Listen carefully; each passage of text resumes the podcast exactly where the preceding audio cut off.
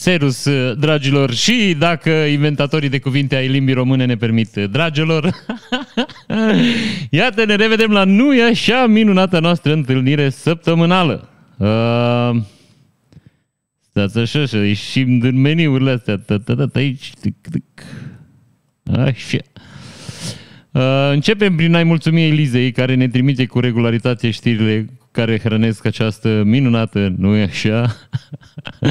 Emisiune. Uh, filmăm iarăși târziu un ceas de noapte că am fost nițel ocupat și așa în tenis. Uh, am ajuns târziu acasă, târziu să pregătim știrile, târziu să facem, să ne pregătim, să pregătim trupul ăsta minunat pentru...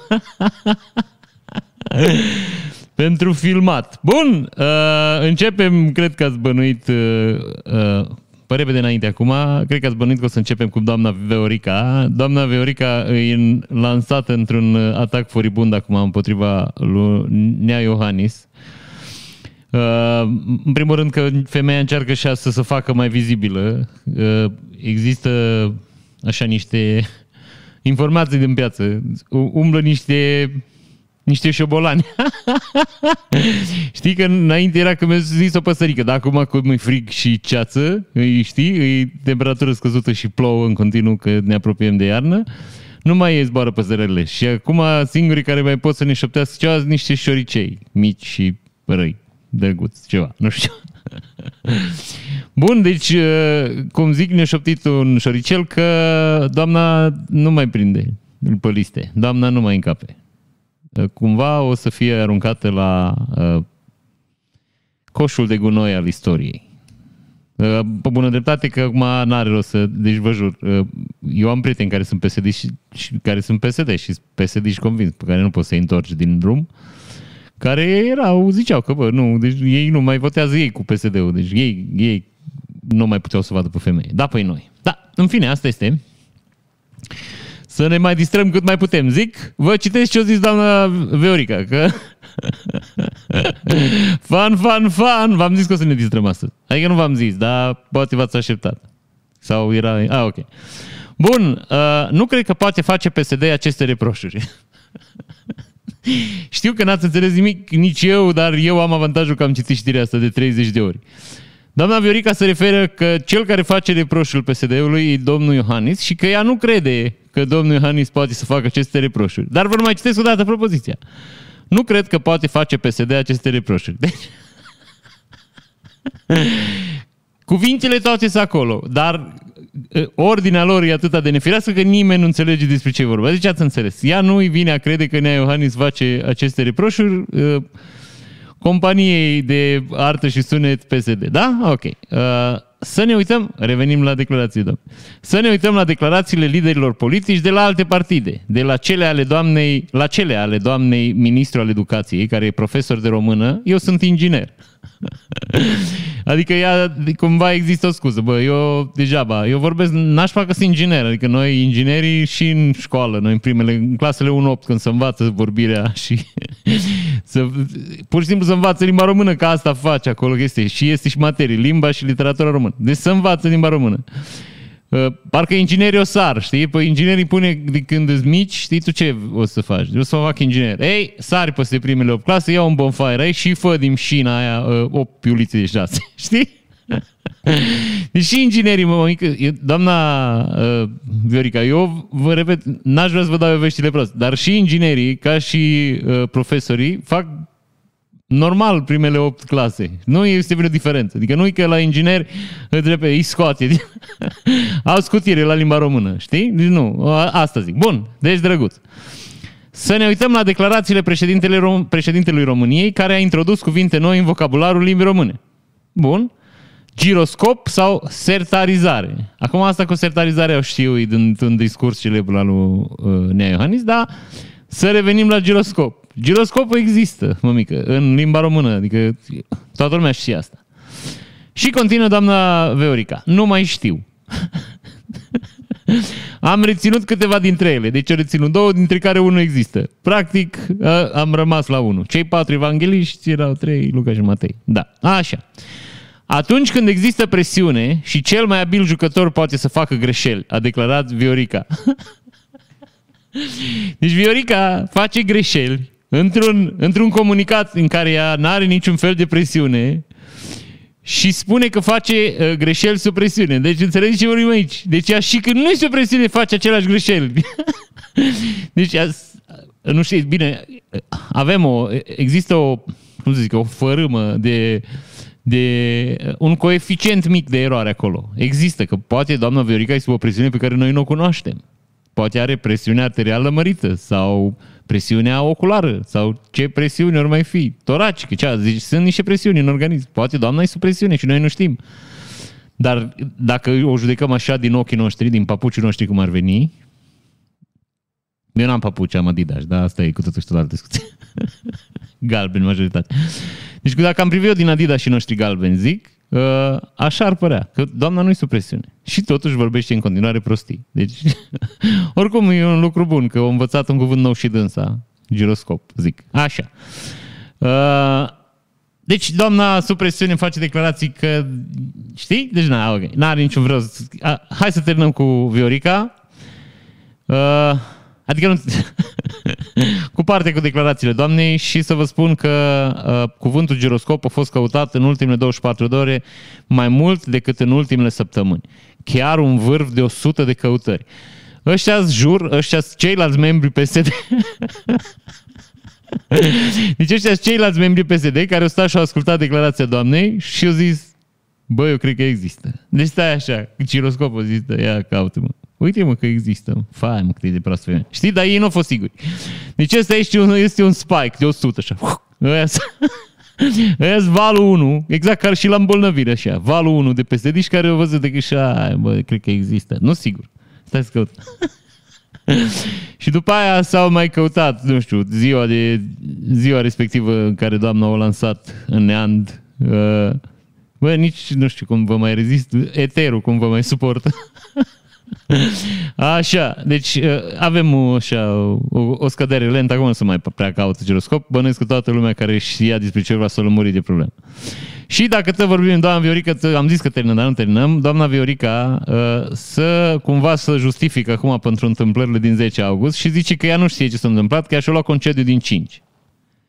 Ei, bineînțeles, uh, sunteți niște răi, că vă gândiți că există vreo legătură între astea două, nu există. Doamna neagă și zice că dacă ea ar fi fost uh, în... Uh, în că singurul ei regret e că nu a fost acolo, știi?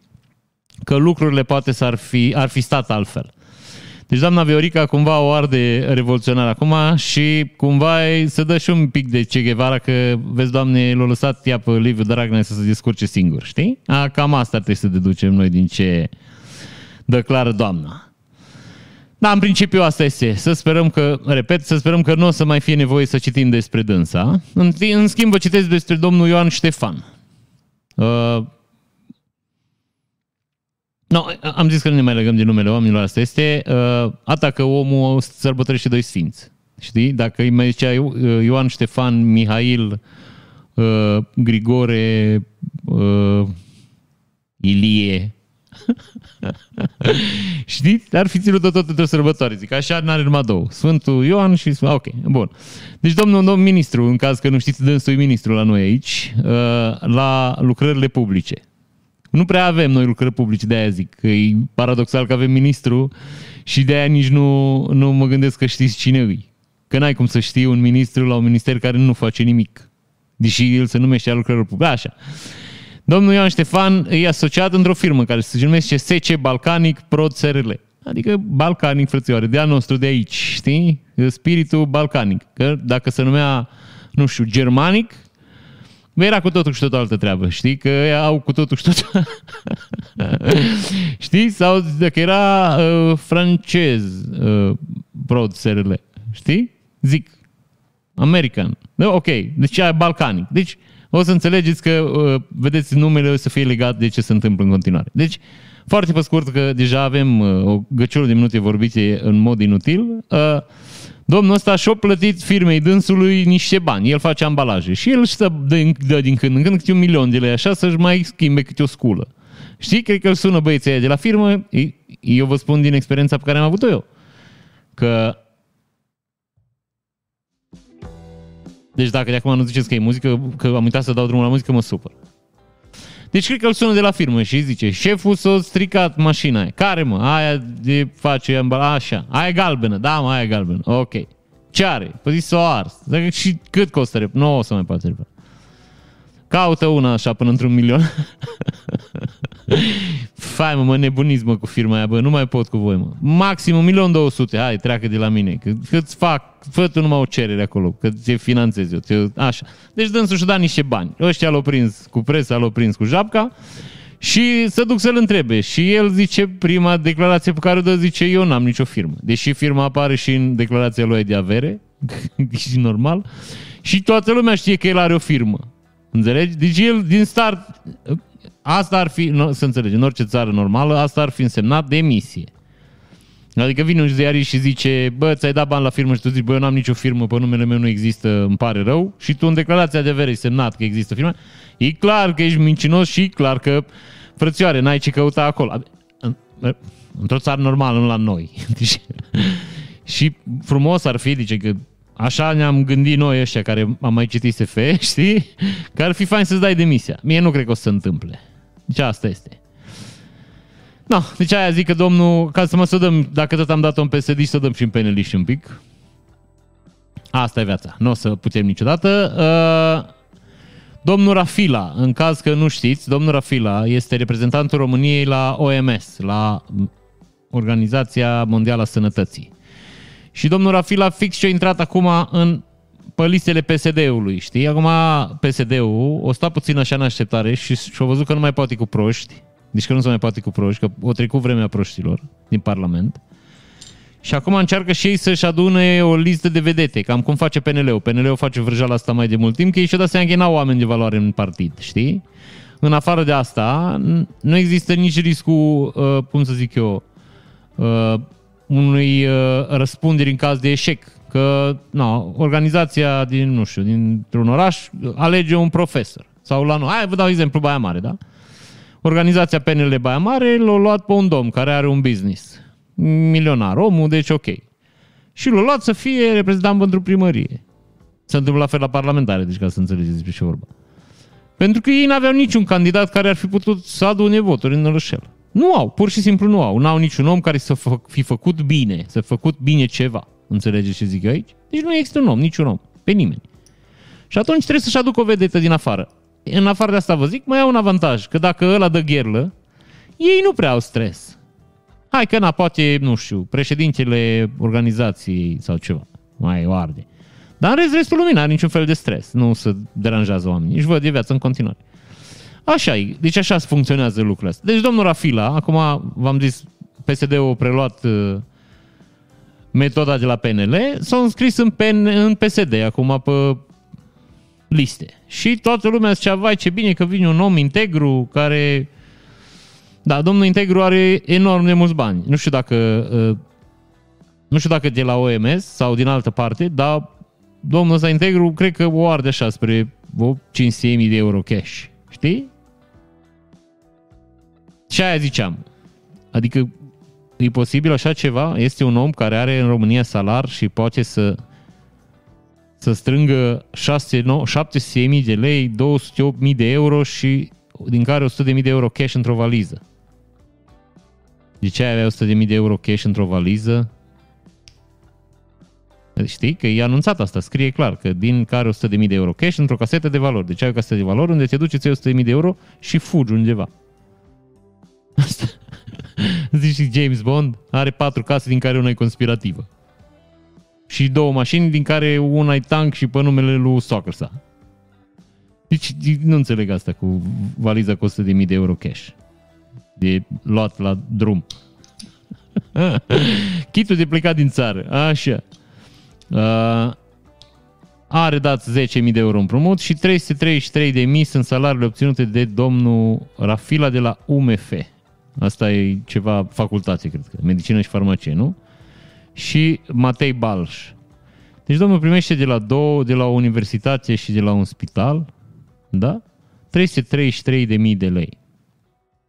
Rafila are trei apartamente, două din ele peste 100 metri pătrați și o casă de 330 de metri pătrați, toate cumpărate. Deci, bă, frățioare, N-ai, zice, că a adus un om sărac. Știi? Un om care ducea uh, grija zilei de mâine. Domnul ăsta la câți bani are, duce grija zilei din mileniul următor. el are și ringtone la telefon aia, voi cânta pentru mileniul 3. Păi el are pentru mileniul 4. Știi ce zic? Uh, a, a, asta e PSD-ul, deci nu. Cred că acolo dacă nu ai, nu știu, niște sute de mii de euro într-o valiză puse deoparte, nu te bagă nimeni în seamă. Așa. Uh, după 30 de ani, Parlamentul a decis torționarii dovediți ai regimului comunist rămân fără privilegii. Uh, pe scurt, vă descriu că n-are rost să povestim foarte mult. Procesul ăsta vine enorm de târziu, torționarii și majoritatea sunt morți. La 30 de ani de la Revoluție, ma frer, uh, pur și simplu nu cred că mai sunt, sau dacă mai sunt, mai sunt foarte puțini. Și uh, decretul ăsta nu le, nu le anulează pensia. Le anulează pensia militară, dar ei rămân cu pensie mai mică, bineînțeles, dar rămân cu o pensie, că ei, torționari, netorționari, nefiind acuzați, ei au cotizat la sistemul de pensii. Și trebuie să primească pensie, că conform legii, asta e viața. Se la vie. Da, să trecem într-un registru mai actual puțin și mai drăguț. Deci, în principiu, legea vine ca să, să, să sumarizăm. Legea vine târziu spre degeaba, zic. Deci ne-am agitat să facem, uh, să ne dăm cărmida în piept că suntem șmecheri, dar șmecheri eram uh, dacă se dădea legea asta cu 20 de ani. Înțelegi? Atunci eram șmecheri. Atunci eram niște papagali, acum suntem tot papagali, numai am dat o lege care nu mai afectează pe nimeni. Știți? Dar, uh, bă, noi suntem o țară, uite, condamnăm actele reprobabile. Căcat, ăia morți. Au murit și nu nu plătit pe planeta asta, știi? Poate ori fi plătit ei pe altă planetă, dar pe asta nu plătit. Au rămas cu niște datorii la noi. Le-am dat tot noi bani, știi? I-am ținut în pensii bune. Ok. La USR știți că e forgolom. Acum să sfădesc aici, nu să sfădesc. Uh, nu o să intru foarte mult în detaliu. Vreau să vă citesc doar uh, uh, două, trei cuvinte spuse de doamna Clotilde Armand. Mie mi se pare femeia incredibil de șaptă. Da, sper să nu fie doar o impresie, dar vă repet, modul în care acționează și cu mici excepții acum crizele de nervi care le-a făcut la alegeri, era un pic așa mă dezamăgit, deși femeia avea dreptate, n-are rost să nu recunoaștem. Așa. Repet, am o părere bună despre femeie. Și despre Nicu Șordan, asta e altă discuție cu care am avut o discuție personală acum vreo câțiva ani și mie mi-a lăsat o impresie foarte bună. Mi-a plăcut în primul rând că e un om foarte uh, dedicat valorilor lui. Adică omul e în stare să meargă până la capăt pentru lucrurile în care crede. Sau e în stare să abandoneze, știți, un partid pe care el l-a creat, doar pentru că nu era de acord cu ideile din partidul respectiv. Uh, jos pălăria. Bun, să revenim la doamna Clotilde Armand. Și eu recunosc că în felul acesta știrbim încrederea românilor câștigată atât de greu, dar ne vom reveni. Lupta pentru puterea internă nu are voie să altereze țelul nostru, o Românie în care cetățenii sunt pe primul loc, o națiune unde românii nu sunt furați și bat jocoriți de clasa politică. Șansa unei reforme politice profunde se construiește doar pe cinste și meritocrație. Odată ce unul dintre aceste două ingrediente de mai sus dispare, suntem doar niște politicieni împrăfuiți, niște costume anoste pierdute prin casa poporului. Șapo, doamna Clotilde Armand, foarte frumos spus. Îți mulțumesc. Uh, oricum, eu aș fi votat cu USR-ul, nu-mi place ce se întâmplă acum în perioada asta la ei, dar uh, cumva acum, după o perioadă, încep să cred că uh, suntem puțin infectați de pesedismul ăsta, știi? La nivel genetic noi. Și faptul că se întâmplă lucrurile astea în, și în alte partide la un nivel mai mic, ne arată că, până la urmă, cam toți suntem așa. Poate o să urmeze un proces de curățare, o să vedem.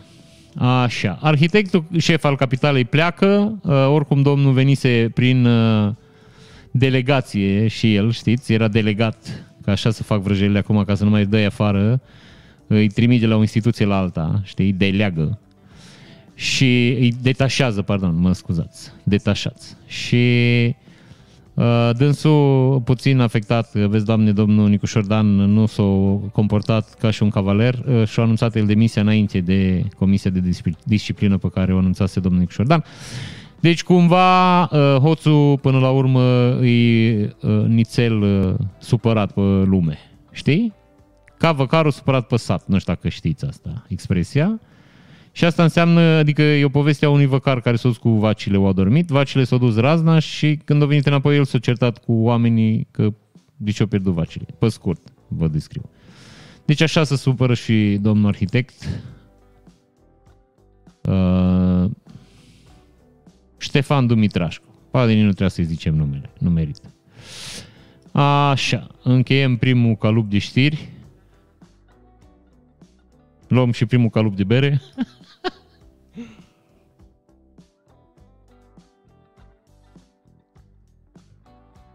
ah, ah. Bericică. Bericică. Stați așa și nu mișcați. Foarte pe scurt, liderul sindicaților polițiștilor, da, îl știți poate pe domnul Dumitru Coarnă, președintele Federației Sindicate Naționale ale Polițiștilor și a personalului contractual din România, a fost votat vineri 16 octombrie de organizația PSD Călăraș pentru a deschide lista la alegerile parlamentare pentru Camera Deputații. Ia ca acum înțelegem puțin de ce polițiștii n-au, uh, n-au făcut foarte multe hai să zic așa, uh, îmi scapă cuvântul acum de aia. N-au făcut foarte multe uh, evenimente, da, nici nu știu cum să numesc asta. De aia a fost așa de cuminți polițiștii și de aia nu au comentat nimeni la adresa guvernului după tot ce s-a întâmplat în țărișoară. Pentru că domnul ăsta care e șef la, la uh, sindicațiile polițiștilor ajunge deputat. Dânsul am înțeles că vrea senator. Păță se întâmplă. Uh, din nou, cum vă spuneam, PSD-ul e în căutare de cetățeni, știi? De nume pe care se pune pe liste.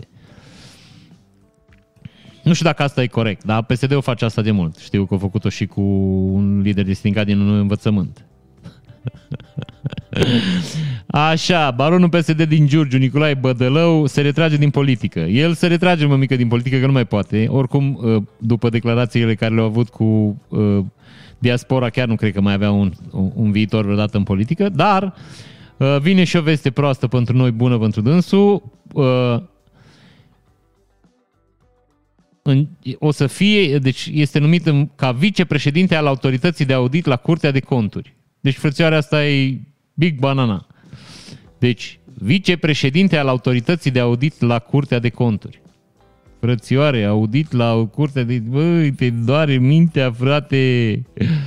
Domnul Nicolae Bădălău. Uh, așa mă bucur că pleacă din politică. Știți că nu, totuși se într-o funcție publică bine plătită, dar măcar avem garanția că scăpăm pe altă parte de el, știi? În Bihor, nuntă cu 350 de invitați și după nuntă se constată că mireasa era pozitivă, avea coronavirus. Foarte drăguț. Și 356 de persoane, bineînțeles, absolut legal. Ce e interesant aici zice că potrivit procurorilor, sâmbătă între orele 20.30 și 21.30, un cuplu și-a organizat petrecerea de celebrare a căsătoriei la o sară de eveniment. O oră? Deci a făcut nuntă de o oră? Cum faci nuntă de o oră? Mănânci o înghețățică, că n-ai... Meniu de o oră am dorit. Băi, ce dă o grisine îți dă dai banul, dă grisina, un par de șampanie, dansul mirilor, fură mireasa, prin mireasa, rapid, furt și în două minute. Gone in 60 seconds.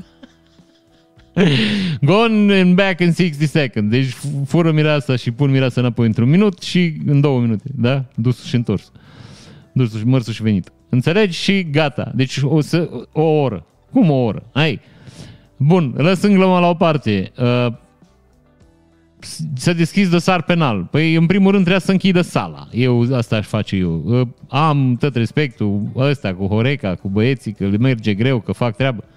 Bă, frățioare, dar tu când faci la crâșma ta o masă de 360 de oameni și ia ca unul dintre ei infectat cu COVID, păi nu distrugi tu industria, că tu o distrugi. Și atunci ar trebui să plătești prețul suprem. Eu aia zic că, v-am mai zis eu asta, cărciumarii nu-ți deranjează deloc de cazurile astea. Că astea ajung în presă și astea ajung la prim-ministru și astea modifică statisticile. Înțelegi? Ei tot doar pe aia, pe la noi nu se poate întâmpla. Nu, nu, nu. Ia, uite, 350 de oameni mirea să beteagă. Îți dai seama că s-au pupat toți între ei. Cel puțin de două ori. Că așa e la nuntă în România. Eu la nuntă la mine m-am pupat, cred că de patru ori cu toată lumea. Deci cred că am dat vreo 800 de pupice. Dacă le-am dat pe amândouă, ăsta vreo 1600 de pupicuri am dat în ziua aia. Dacă era unul infectat, eu îi împărțeam, știi, la toată lumea frățioare. Românii să pupă de el, ia mama dracului, mă, deci nu...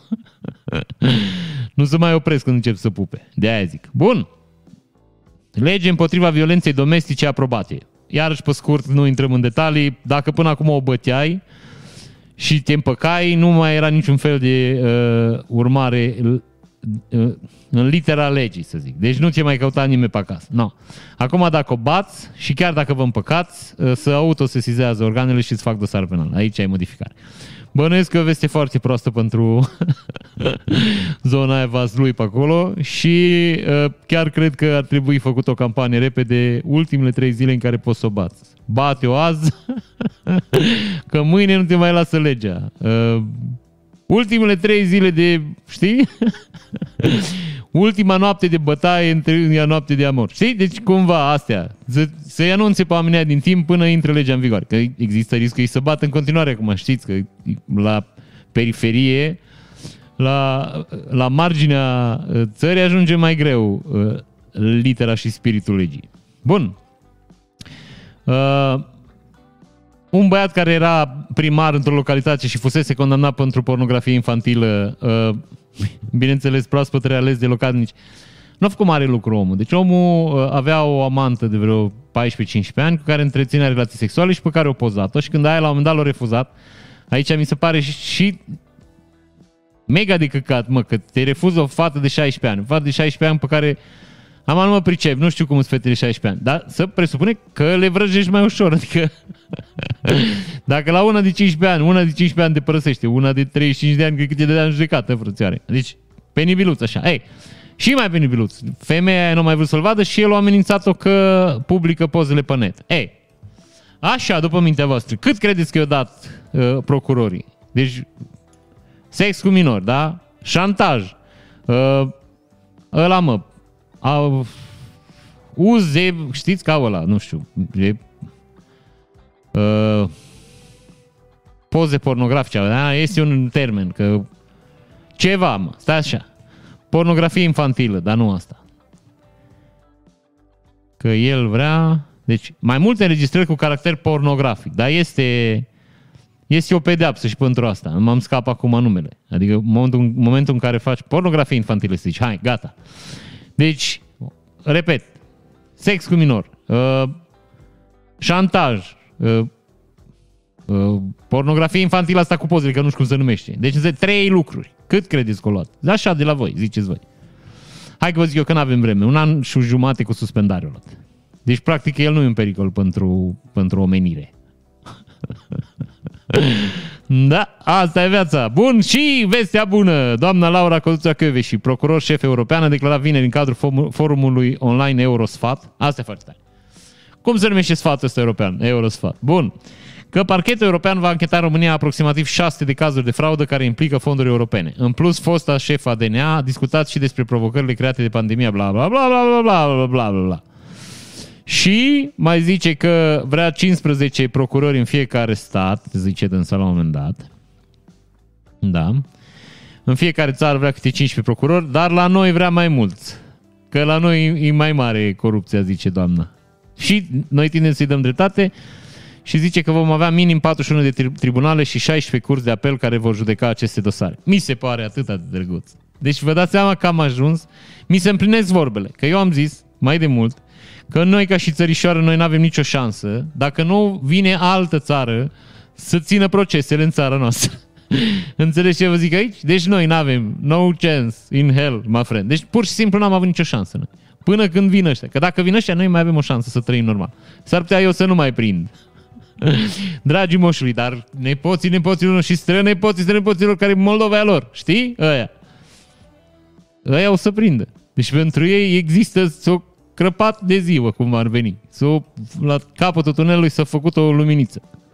Eu vă jur că o să vedeți noi, noi uh, deci noi ca și țărișoară, uh, când o să plece lumea în spațiu, din jur nu o să se plece toată lumea, noi o să rămânem aici. Ascultați ce vă zic eu aici, că toate rămână pe YouTube și dacă dă un fulger, o dispărut, da? Bă, ascultați ce vă zic eu. Bun, uh,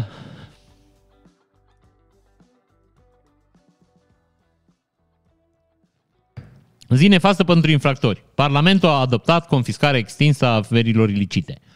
Deci fiți atenți aici. La procesele care primesc mai mult de 4 ani, am înțeles, era un termen, da? Uh, pentru corupție, acum poate fi uh, confiscată averea cetățeanului dacă ăla nu poate să-și o justifice. Dacă nu găsește o modalitate să justifice, așa zice, potrivit proiectului ar putea fi confiscate bunurile provenite din activități infracționale a unei persoane condamnate la mai mult de 4 ani de închisoare, dacă bunurile au fost dobândite într-o perioadă de 5 ani înainte și dacă este cazul după momentul săvârșirii infracțiunii. Confiscarea extinsă va putea fi dispusă și asupra bunurilor transferate către terți.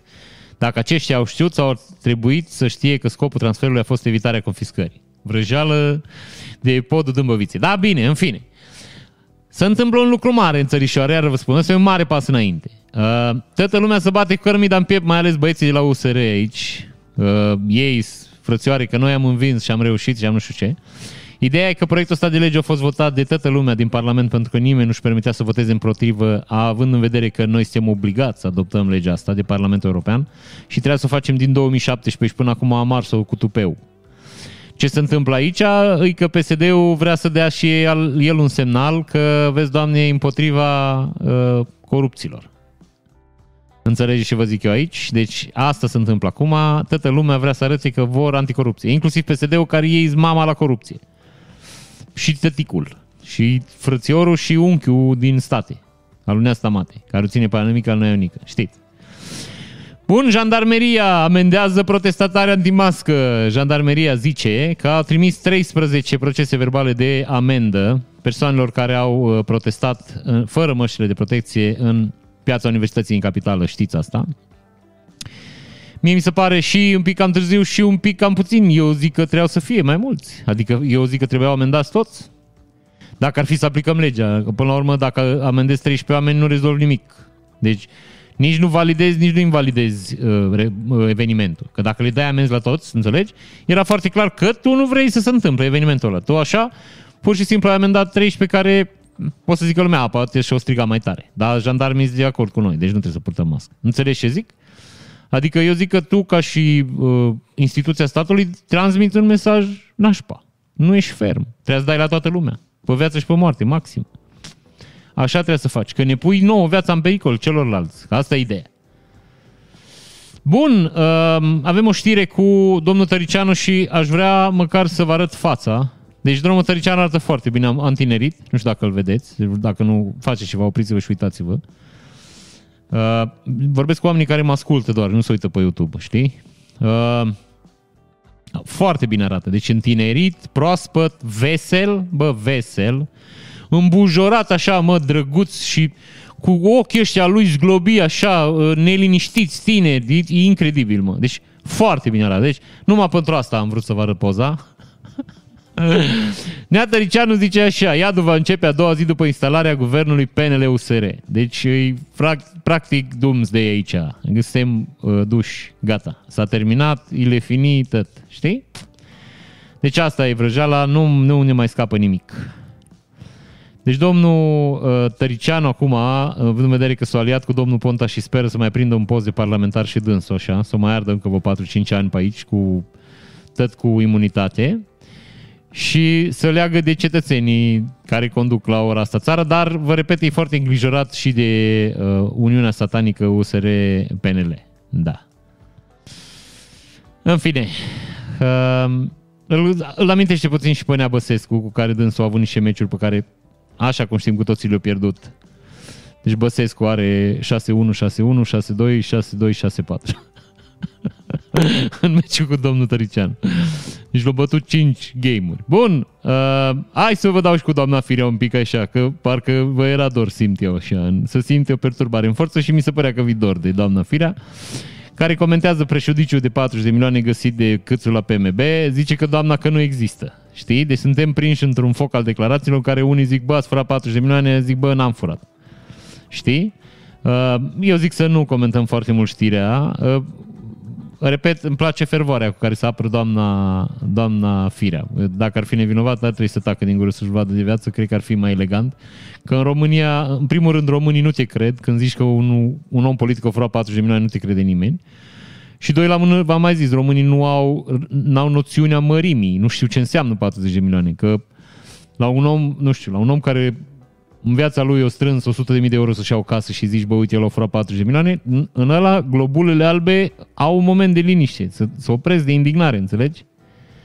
Când și dă seama cât de mulți bani sunt, dar dacă la un băiat din ăsta care o arde pe ajutor, bă, hai să nu zicem pe ajutor, un băiat din ăsta care își dorește foarte multe lucruri de la viață, știi? Ca să fim mai politically corect. Ăla când aude 40 de milioane, el nu, nu înțelege, că la el vot ca 10 lei. Înțelegi? El nu știe, 40 milioane de euro, habar n-are câți bani sunt. Nu știe ce se poate face cu banii. Și nu-l indignează deloc, că nu știe, habar n-are. De-aia zic. Deci doamna Firea, cum ziceam, uh, furăciune pe față. Și dacă tot erau microfoanele pe ea, doamna zice că e iarăși în perioada retrogradă în care i s-a fost furată la alegeri.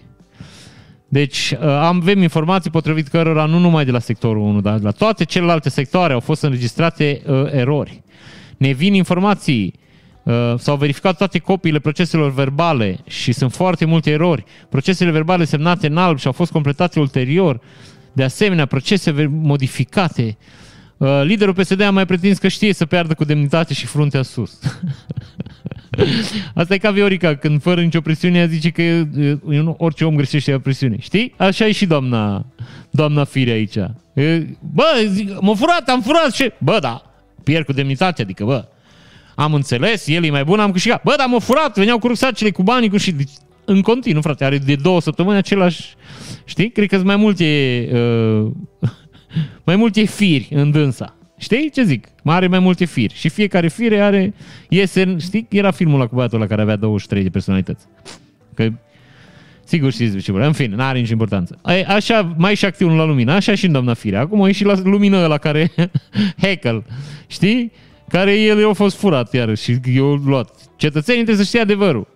Chiar dacă parcursul meu politic a fost deviat de furtul înregistrat la vot în București. Din respect, trebuie să afle adevărul. Dacă nu, întotdeauna va fi o pată. Bă, eu știu niște chestii care scot pete, dar nu știu dacă se aplică. Între timp, șeful biroului de permise auto din Iași a fost prins băut la volan. Am băut cidru, nu alcool. Ei, uh, Șeful, deci ca să înțelegeți, ăștia sunt oamenii cu care ne defilăm aici. Deci șeful biroului de permise auto, da? El nu știa că în cidru există alcool. În, în cidru există 4,5% alcool. Adică cam ca o bericică așa. Știi ce zic? Și dâns au băut 3, 3 uh, cidre. Sau 3 cidri. Nu știu, cidri. Pluralul de la cidru. Cidri cidruleț. Ceva, așa. Deci au băut trei băuturi cidru. așa. Și uh, s-a urcat în mașină să dus acasă. Dar un instructor auto care avea el boală pe el, adică se vede clar asta, s-a urcat în mașină, sunat la 112 și l-a urmărit ca să poată dirija uh, mașina poliției să-l intersecteze, să-l... Așa. Și, bineînțeles, mașina poliției l-a oprit, l-au luat, uh, L-au testat și uh, are halcolemie. Și uh, omul prins la volant spune că e vorba de o răzbunare. Deci cineva s-a răzbunat pe el și a pus alcool în cidrumă. Deci voi înțe- bă, suntem exact ca în filmele cu James Bond. Deci stătea omul liniștit de la o apă minerală, înțelegi? La un cidru fără alcool, pe terasă, cu niște prieteni. Bă, când a venit un agent secret și pac, băgat în cidru alcool. Da, alcool, frățioare, deci alcool, alcool. Și el, fără să, bă, să bănuiască nimic din această conspirație mondială, s-a urcat la mașină, în mașină și poliția mai târziu l-a oprit și... E clar o răzbunare. Cineva s-a răzbunat pe el. Cineva i-a, i-a indus telepatic dorința de a bea cidru cu alcool și să urce la volan. deci voi înțelegeți, oamenii ăștia, bă, ă, oamenii ăștia n-au... Ă, șeful, deci bă, că aici ai, știi, șeful biroului de permise auto. Acum, Zic, tu te aștepți într-o funcție să fii un om deștept, mă. Un om care, bă, te-am prins băut la volan. Da, uite, îmi pare rău. Uh, am băut, într-adevăr, un cidru, m-a sunat nevastă, l-am trimis să mă duc urgent până acasă. A intervenit o urgență. N-a avut ce face, mi-am asumat. Da, m-ați prins, îmi pare rău, asta este, o să suport rigorile legii. Asta e discursul, asta trebuie să auzi. Chiar dacă minti, că nu l-o chema nevastă. Zic. A, nu, frățioare, pe eu nu, eu n-am băut. Eu am băut trei ciduri, dar de la alea n-are cum. Deci nu, 100% n-are cum. E. Deci aia zic că te-ai așteptat de la oamenii care conduc niște instituții ale statului. Și, știu că suntem copilăroși așa și că v-am zis, credem prea mult în SF-uri. Da? Zic așa. Titlu mare. Alt calip de știri. Calip, calup, cal, calip. Calep. Mit spulberat. Suedia, mortalitate de două ori mai mare ca România. Numărul de cazuri în creștere. Păi, având în vedere că în Suedia nu a făcut nimic. Deci nu a cheltuit niciun ban pe nicio mască, pe niciun om, pe niciun spital, pe niciun... și numărul de morți de două ori mai mare ca în România, eu vreau să vă zic că noi nu facem ceva bine. Că noi cheltuim, vă jur, miliarde de lei pe zi pentru ăsta și suntem la jumătatea Suediei care nu cheltuiește nimic. Deci aici, în propoziția asta, nu e eșecul Suediei, frățioare. Înțelegi? E eșecul țării noastre de a ne îndepărta de zona asta, că noi ar trebui să zicem, uite, în Suedia au murit 5.000 de oameni, în România au murit 8. Atunci poți să-ți permiți să ai gura mare. Dar când zici, a, în Suedia au murit 5.000 și la noi, care avem măști și doctori și stropim și dezinfectăm, au murit numai jumate, bă, deci noi, rupți în cur, noi, noi ne comparăm, repet, cu cine nu a făcut nimic. Nu ne comparăm cu o țară normală care are... De ce ne comparăm cu Germania? Bă, câți? Germania câți îmbolnăviți, câți morți? Hai să vedem. Să o ardem dacă ești tare, pă, știi? Suedia. Cu 596 de morți din cauza COVID la un milion de, la un milion de locuitori. Suedia se află în locul 7 în Europa. Ei, voi știți povestea. Suedejii și-au asumat într-un anumit fel Bineînțeles că nu-i politically corect și nu-i uh, un nici uman corect, nici e morți. Nici eu zis, bă, virusul ăsta vine. Eu, bă, eu cred că asta au gândit ei și mă gândesc că asta au gândit pentru că am văzut ce s-a întâmplat după ce au gândit asta. Eu nu sigur că asta a fost gândirea lor, ca să înțelegeți, dar mie mi se pare că e de o genialitate incredibilă și să vă spun de ce. De ce eu zis, bă, virusul ăsta vine, noi nu avem leac, acum nu avem. Singura modalitate să, să trecem pe asta îi să creăm imunitate de grup. Adică toată lumea să se îmbolnăvească. Da, o să moară mai mulți oameni la început, dar nu cheltuim foarte mulți bani pe medicamente și pe nu știu ce. Și în foarte scurt timp se imunizează toată populația. Adică rămân cei mai puternici. Bă, repet, poate nu-i calculul lor. Dar eu vă zic că cel puțin așa pare. Și într-adevăr, Acum când știm din ce în ce mai multe lucruri despre virusul ăsta, ne dăm seama că nu, nu o să putem controla. Pur și simplu nu putem. Suntem, nu avem capacitatea mentală să-l controlăm. Să, să stăm în casă o lună și să moară virusul. Nu putem. Noi nu putem face asta. Înțelegeți?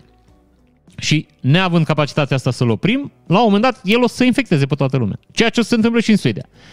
În timp, eu cred că noi o să avem mai multe morți decât ei, că ei se îndreaptă spre o rată de uh, adaptarea virusului destul de mare, în câte am înțeles, chiar dacă au multe cazuri de oameni infectați. Repet, e normal să fie asta. Dar ei încet, încet, cazurile alea lor o să scadă, a noastră să crească, crească în continuare până când o să infecteze toată lumea.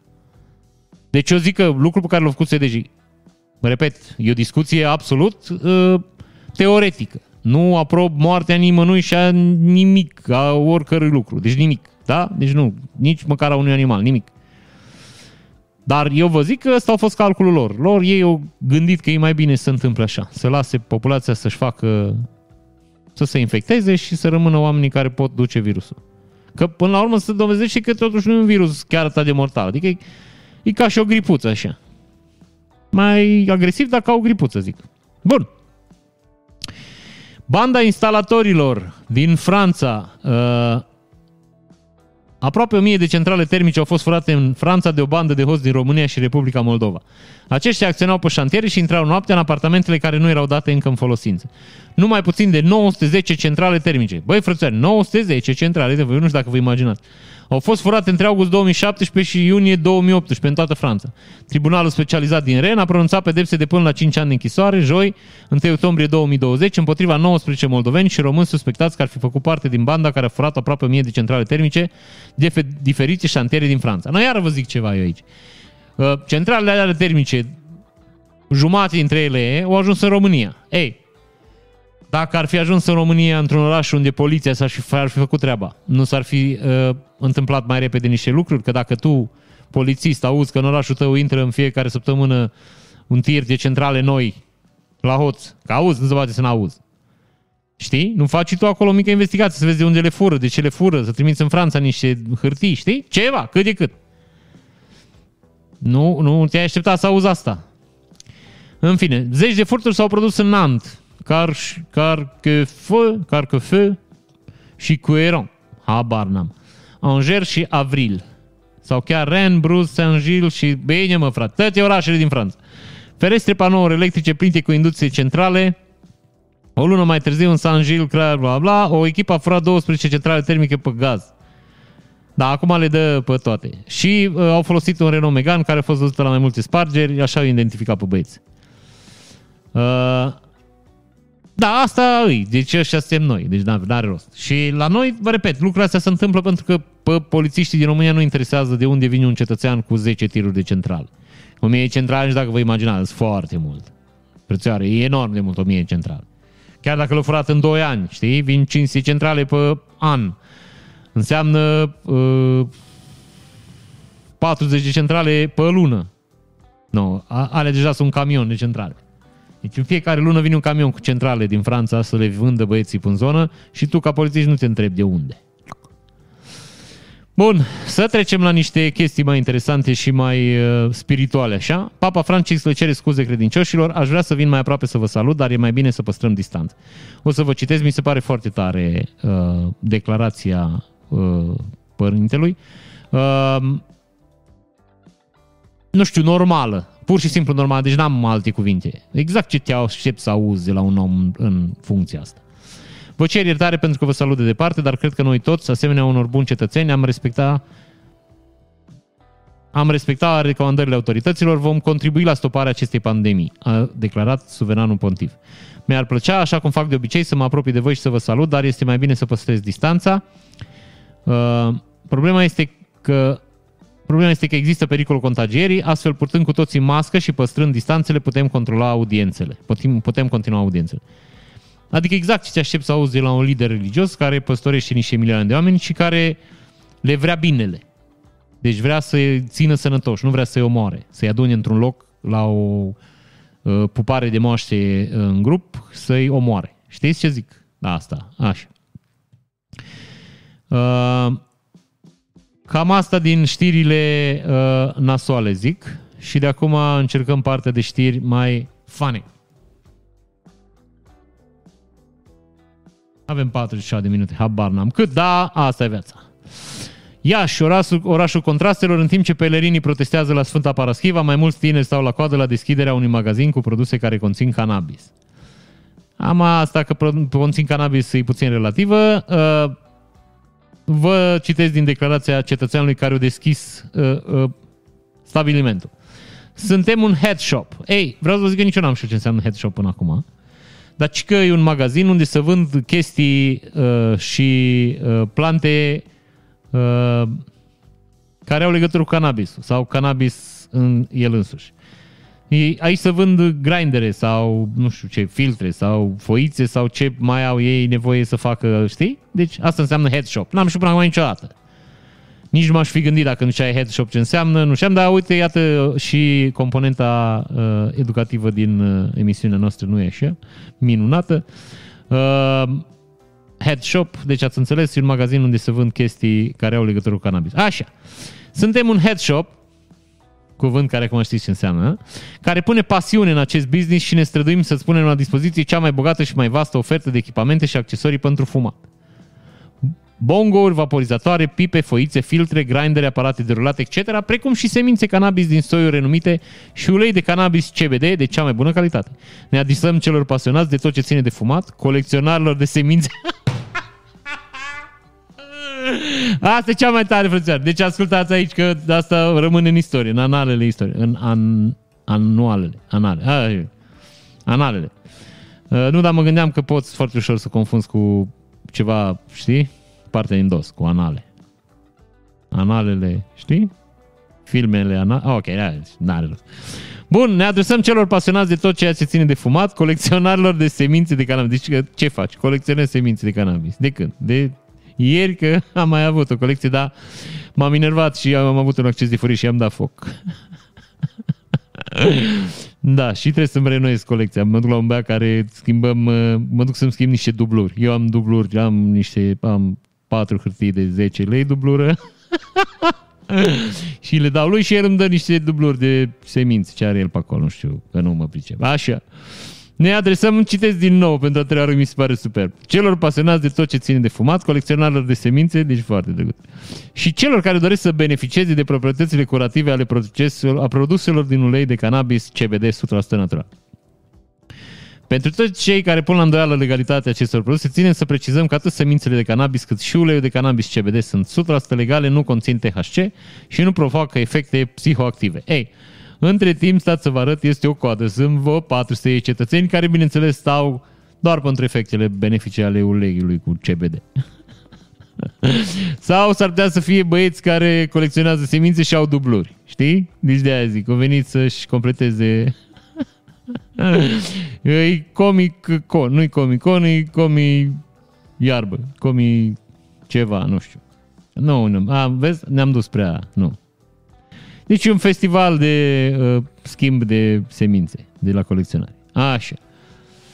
Au petrecut la un hotel de lux, după care au plecat pe furiș și au lăsat o pagubă de 12.000 de lei. Ia, ia ascultați aici. Un grup de turiști din Maramureș au lăsat o pagubă consistentă unui hotel de 4 stele din Băile Felix.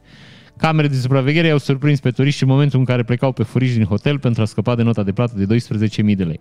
Ama, da, ok, oamenii s-au distrat, au mâncat, au băut, s-au făcut băiță, tătătăt și au fugit. 12.000 de lei. Na, nu înțeleg de ce ai face treaba asta pentru 12.000 de lei.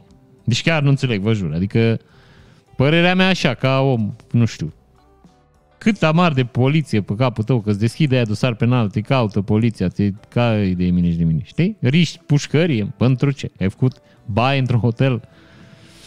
Da, ceva îmi scapă mie aici. Poate ar fi pierdut un pariu. Așa. Uh, vreau să vă arăt ceva, o chestie care am vorbit și în podcast, mi se pare foarte interesantă, interesantă.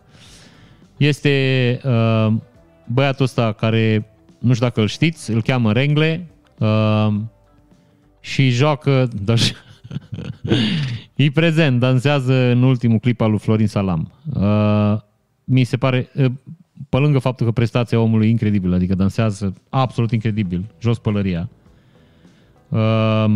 mi se pare foarte tare că un manelist, da? Că asta e Florin Salam, e un manelist. Uh, are curajul să facă asta. Știi?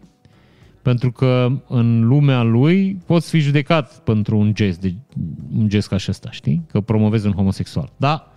Mi se pare foarte tare că omul a avut curajul și vreau să vă spun că gestul ăsta face mai mult decât toate paradele gay și toate lucrurile care s-au întâmplat și le-a făcut comunitatea gay de până acum, din România, zic. Nu, nu toate, ok, astea mai flash, așa să zic.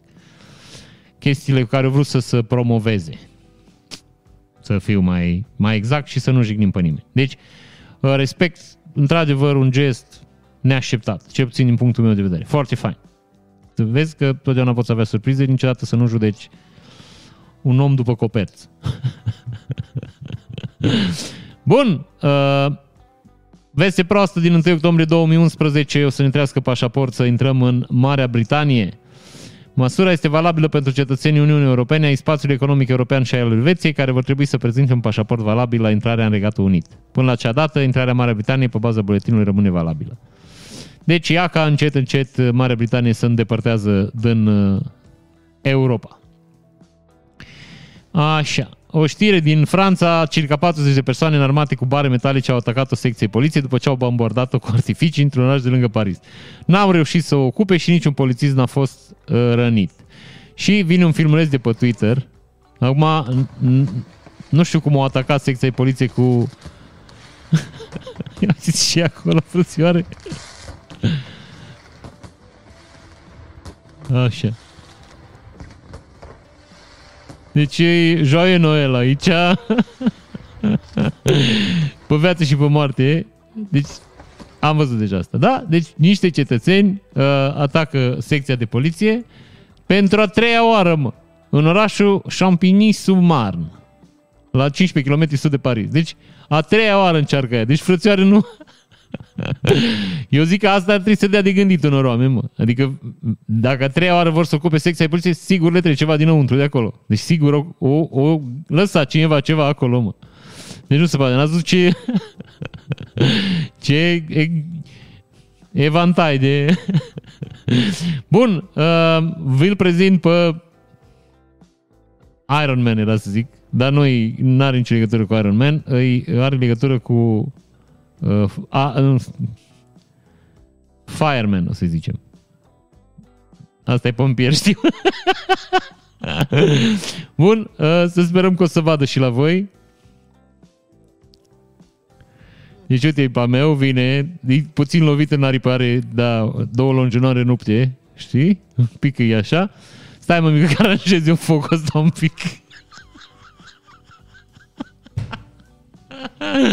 Stai mă că pune o jarul ăsta aici, bă, da stați așa. Îl iau eu mă cu mâna, mă, ce are, mă?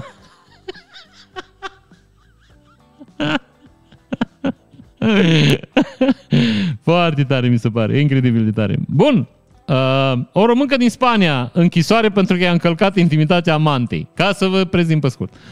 Uh, un român avea o iapă. E, așa era... așa era cântecul. Nu. Uh, deci un român avea amantă și soție în Spania. Și într-un moment de neatenție, să zic, o dus-o pe jună acasă o venit soția și o prins și le-a făcut poze împreună uh, la Naked Gol, cum ar veni. Și o amenințat-o pe uh, amantă că dacă cumva mai continuă relația, pune pozele pe net. Ei, uh, amanta s-a considerat uh, afectată în dreptul ei la imagine publică, știi, privată sau ceva, una din astea două, și s-a dus la poliție și eu, eu raportat, eu făcut, știi, o plângere. Și uh, doamna care, deci soția care pe lângă că a fost înșelată, îți dai seama ce zi poate să aibă beata femeie, deci a fost și înșelată și acum trebuie să-i și plătească daune de 600 de euro uh, doamnei și uh, riscă și închisoarea. Deci ca să înțelegeți ce... Stați așa. Da, deci închisoare 600 de euro și uh, fără soț. Cele mai, cel mai greu de suportat să fie cele 6 luni de închisoare, că o să gândească că e tot cu aia. Știi? Asta e, mă gândesc că să... Așa, bun. Uh, nu mai faceți poze la amante, mă. Deci le bateți eventual asta zic, dar nu mai faceți poze. Că vezi că nu e bine asta cu GDPR-ul și cu astea. Nu mai frățioare. Plus oricum mai puteți. Peste trei zile, dacă le bateți, deja e bai. zic pentru băieții din Vazlui care au venit mai târziu. Și așa. Bun, robotul spațial uh, rusesc Fedor, Fedor, retras de pe Twitter după ce l-a părut pe, i-a părut pe cosmonauți că au băut alcool. Deci, ăsta e Fedor. Uh, Fedor arată ca un om. și la câtă minte au rușii mă gândesc că de-aia l-a și făcut. Să omoare oameni. Adică nu-i fă, ăsta nu-i făcut să iei, uh, zice, să, nu știu, să iei date de laborator. Sau că puteau să facă o pisică sau ceva. Ăsta e făcut să strângă oameni de gât. Zic e în curs de lucru. Și uh, zic ei că are un fel de mintea lui. Și odată așa el un tweet, într-o seară. Roboții, spre deosebire de Suraev și Samacutiaev, nu au slăbiciuni, nu încalcă interdicția de consum de alcool pe stația orbitală și nu vorbesc prostii. Roboții îndeplinesc toate însărcinările de zbor fără comentarii. Opinia mea despre oameni este proastă. No, s-au dus oamenii și l-au scos din priză. Oricum, acum rușii nu sunt foarte recunoscuți pentru, nu știe lumea, deci nu, nu li s-a dus buhul în lume că sunt cetățenii care respectă libertatea cuvântului, știi? Dar îți dai seama că și roboții, deci la ei și roboții au luat o raznă și ăștia au probleme. Da? Repet, pe ăsta foarte ușor. L-o, ați văzut că l-a scos din priză, l-a deconectat de pe Twitter, nu mai. S-a terminat cu Fedor și îi uh, retras din activitate. Are 1,8 metri înălțime, imită aproape perfect mișcările umane, folosește unelte, conduce vehicule și se poate ridica de jos atunci când cade. V-am zis, e făcut să strângă oameni de gât. Uh, trebuie să vă arăt, asta e foarte drăguț. Uh, o altă doamnă cu probleme sentimentale uh, bănuiesc că trebuia să izoleze un pic mașina. Deci au zis, mă răzbun pe el și izolez mașina. Și a izolat-o cu spumă din aia. Nu cred că vreodată cineva mai poate deschide ușile alea. Deci personal nu cred. Nu știu cât de cât timp să spun mai acolo, dacă au apucat să întrească, n-ai cum. Deci trebuie să vinzi mașina așa cum o dai închisă, ca la, știi, ca la Kinder din ăla, cu surprize. Nu știu ce e înăuntru. Deci cam asta e tot. S-a terminat cu mașinuța asta. Bun. Uh, o glumiță foarte drăguță. Uh, eu nu vă recomand, dar mi se pare foarte drăguță și total bolnavă. Deci băiatul ăsta și-o presat fața pe o sticlă, pe un copiator și și-o scanat-o, o tipărit-o, o pus-o pe o folie, da? O laminat folia, o băgat într-un borcan și o băgat în frigider. Îți dai seama ce senzație trebuie să ai când deschizi frigiderul și vezi un cap de om. Că nu, tu nu-ți dai seama că e, că e numai un print. Pur și simplu zici că e un cap de om acolo în, în borcan. Deci dai seama că te ia cu rinichii, nu? Pe loc. Bun. Uh, Incident. Un bărbat beat a încercat să violeze impegatul dintr-o gară de lângă Galați. Înainte să plece, i-a luat banii și i-a dat foc la gheret. Potrivit anchetatorilor, bărbatul băuse zdravă, ne spre dimineața a mers în gara comunei Ivești, de unde care la ora aceea părea mai degrabă o haltă părăsită. La un moment dat, acesta a observat mișcare în biroul impegatului, înăuntru era o angajată CFR care dirigează mișcarea trenilor în gara respectivă. Încurajat de faptul că în zonă nu era țipenie de om, acesta a intrat peste femeie, a încercat să o violeze. Agresorul a, a renunțat la viol în condițiile în care și-a dat seama că șansele de reușită sunt mici. să muiase Cristina, zic, de la alcool. Nu-i de râs, aia zic. Ce-i de râs urmează acum. Apoi, zice, spun anchetatorii, și-a schimbat planul din mers și a tâlhărit-o pe femeie, i-a luat telefonul mobil și puțini bani pe care i avea la ea. Mai mult, furios că femeia i-a opus rezistență și n-a reușit să întrețină relații sexuale cu ea, individul a dat foc biroului. I-a dat foc la gheret. Așa. Uh, când a fost prins, spun polițiștii, agresorul avea la el telefonul și banii luați de la victima lui. Prezent, potrivit statisticilor poliției române, odată cu declinul CFR, gările din provincie au devenit, da, acum hai să o dăm pe aia, că gările au devenit. Vă mai pun un videoleț, asta cred că e de la o biserică catolică, deci cel puțin așa după cum pare, asta nu cred că e de-a noastră. Știți? Ca să vedeți că există fenomenul în toată lumea. Deci aici, practic, își alege, așa se selectează preotul de la el din, de acolo, de la ei din localitate, uh, enoriașele. Dacă încapi pe găurica aia pe sub masă, rămâi. Dacă nu încapi, du-te către casă. Deci, vă dați seama că cineva la un moment dat a mers în picioare pe sub masa aia și acum au rămas un obicei și oamenii zic că așa trebuie să faci, că așa vrea Dumnezeu, să treci pe sub masă? Și oricum, mie mi se pare că preotul ăsta nu are un pic de inițiativă. Eu în locul lui puneam un topogan acolo, știi? Puneai baba în picioare, pe topogan, își făcea crucea, apăsai pe buton, pf, se ducea așa ca bobul pe sub masă. Înțelegi? Sau puteai, puteai să pui o bandă din aia de alergare, pusă pe viteză maximă, un, doi băieți pe de o parte, știi, femeia își face cruce să roagă, o, știu, o ridică așa și o lasă pe... și banda o duce. Plus că eficientizăm. Cu banda bagi 400 de babe pe oră pe sub icoană. Are vitezometru, știi? 400 de babe pe oră, bate așa, 300, între 300 și 400 de babe pe oră. Ce nebuni suntem! Ua! Bun! Uh, colonelul care a alergat o polițistă arătându-i penisul lângă moaștele Sfintei Parascheva, trimis în judecată pentru folosirea abuzivă a funcției.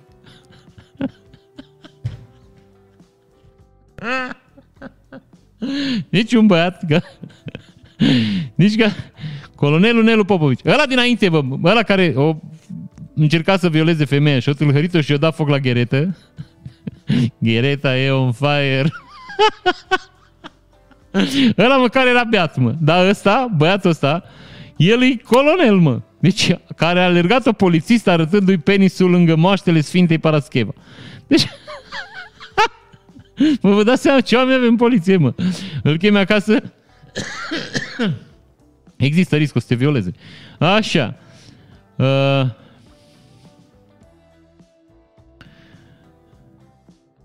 Deci scandalul sexual care a dus la inculparea fostului șef al grupării mobile de jandarmi Bacău a avut loc în noaptea de 11-12 octombrie, când Popovici era comandant de dispozitiv asupra unei informații mixte formate din membri ai diferitelor structuri de stat. Printre aceștia se afla și o polițistă de frontieră din Iași. Martorii la eveniment au declarat că Nelu Popovici a avut stare de ebrietate, bine și ăsta era bat, dar el era la lucru a intrat într-un modul în care se afla polițista și și-ar fi expus organul genital, cerând acestea să întrețină raporturi sexuale cu femeia. Deci omul a venit și a scos cula. Hai să ne iubim. Știi? Deci... fără preludiu, fără nimic, nici măcar o cafea, o ceva, cât de cât, nu. Deci, hai să ne iubim. Și acum bănuiesc că femeia, că titlul zice că o fugărit-o pe femeie cu penisul scos. Acum... deci, bă, să poate așa ceva. Colonel, mă. Așa. Scenele sexuale s-au, s-ar fi petrecut în timp ce mii de credincioși stăteau la coadă pentru a ajunge la raclele Sfântei Paraschiva. Mi-a făcut ceea ce poate să facă mai rău un bărbat unei femei. Nu vreau să dau detalii și de jenă și de frica unei amenințări, însă au fost foarte multe amenințări și eu am probe în acest sens. Sunt martori, preoți, înoriași, polițiști care au văzut ce mi se întâmplă. Mi-e frică și pentru mine și pentru familia mea, a declarat victima pentru adevăr. De-a lungul anilor, Nelu Popovici a ocupat diverse funcții de conducere în cadrul structurilor Inspectoratului General de Jandarmi, ocupă bla bla. După exbucnirea scandalului sexual, colonelul Popovici a refuzat orice comentariu, transmițând prin intermediul avocaților că își dorește tăcere maximă. Pe de asta maximă îți dorim și noi. Deci asta îți dorim, pe lângă tăcere. Și uh, în închiderea emisiunii vreau să vă prezint uh, un clipuleț filmat de niște băieți dintr-o dronă. Mă sper să nu iau strike, asta este. Dacă cumva dispare clipul, o să încerc să pun un link în descriere, în descrierea acestui uh, minunat, uh, acestei minunate, nu e așa, emisiuni. Uh, trebuie să vedeți despre ce vorba, că e absolut genial. Încerc să-l aici sunt niște, niște mici probleme că nu pot dați așa și nu mișcați. Gata, frățioare. Să scoatem muzica ala, că muzica ala s-ar putea să ne prindă. Ei, iată așa. Ăștia sunt niște băieți care cumva verificau din dronă cum stă treaba la uh, munca pe autostradă. Și, uh, așa cum s-a observat, oamenii au văzut că există ceva activitate aici, în zonă. Știa? Și se întoarce cu drona puțin și vede o echipă de, uh, cum era aia, mă, uh, că, vânători căutători. Știi? Cum erau în preistorie.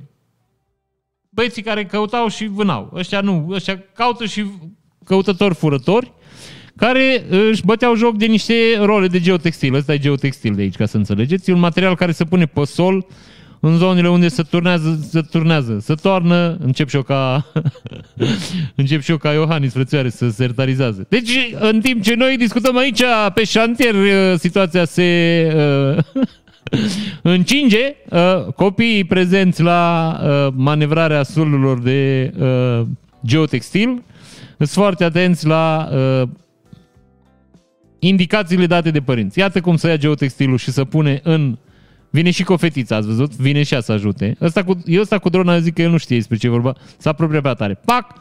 Și să pune geotextilul în mașină. Copilul, vedeți că e lidarnic să ajute. Deci nu, nu cumva nu știe despre ce e vorba. Deci să ia geotextilul, să îndoaie în două. Așa se încarcă în căruță foarte frumos. Pac!